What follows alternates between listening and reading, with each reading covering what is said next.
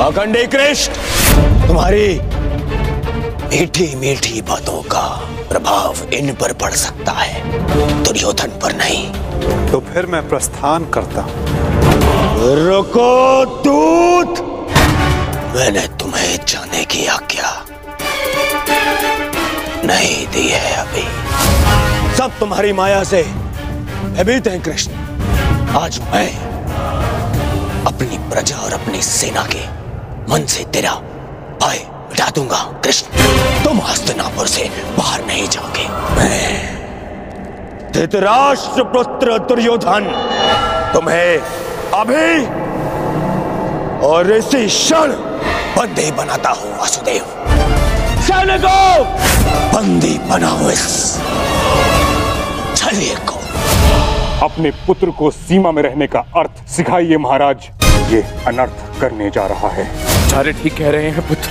ऐसा अनर्थ मत करो। रावण ने भी यही मूर्खता की थी। उसने भी दूध का अपमान किया था और उसके सोने की लंका जलकर भस्म हो गई। रावण मूर्ख था। जो सामान्य रस्सी से हनुमान को बांधने चला था। परंतु मैंने मैंने इस विशेष दूत के लिए विशेष धातु की श्रृंखला बनवाई है। कोई कुछ नहीं कहेगा। मेरा आप सबसे निवेदन है कि मेरे और दुर्योधन के मध्य में ना आए और साक्षी बने। इस क्षण के इसे भान नहीं किए क्या कर रहा है, जिसके जन्म के पश्चात जिसे बंदी ग्रह की बेड़िया ना बाँध सके। सैनिकों का पहरा ना रोक पाए। आज तुम उसे बांधने चले हो दुर्योधन। सामर्थ्य है तुम्हें तो बढ़ो आगे। हो सके तो साधो मुझे दुर्योधन। अपने इन श्रृंखलाओं में बांधने का प्रयास करो। उठो उस सैनिकों!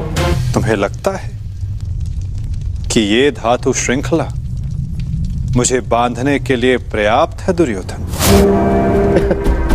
जब तक अनंत आकाश को बांधने में सक्षम श्रृंखला तुम्हारे पास ना हो तब तक ऐसी मूर्खता पुनः करने का प्रयत्न मत करना दुर्योधन। ये ये ये ये छल ये माया यही है ना तुम्हारे अस्त्र छल ये? परंतु मुझे तुमसे या तुम्हारे इस माया से डर नहीं लगता। हर लूँगा मैं तुम्हारे।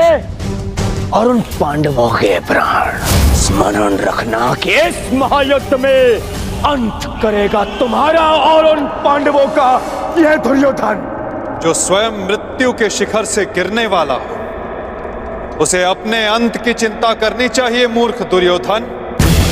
जिस सत्य को, जिस भविष्य को मैं टालना चाहता था, उसे आज तुमने स्वयं आमंत्रण दे दिया।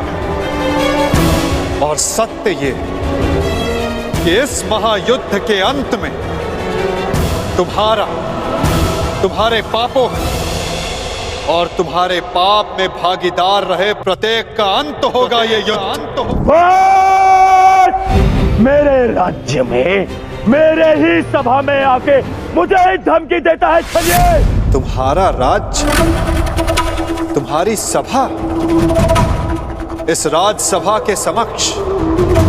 कितना सा आकार है तुम्हारा दुर्योधन? और हस्तिनापुर के समक्ष कितनी सी है ये सभा? और इस पृथ्वी के सामने कितना सा है हस्तिनापुर? और इस ब्रह्मांड में क्या स्थान रखती है ये पृथ्वी?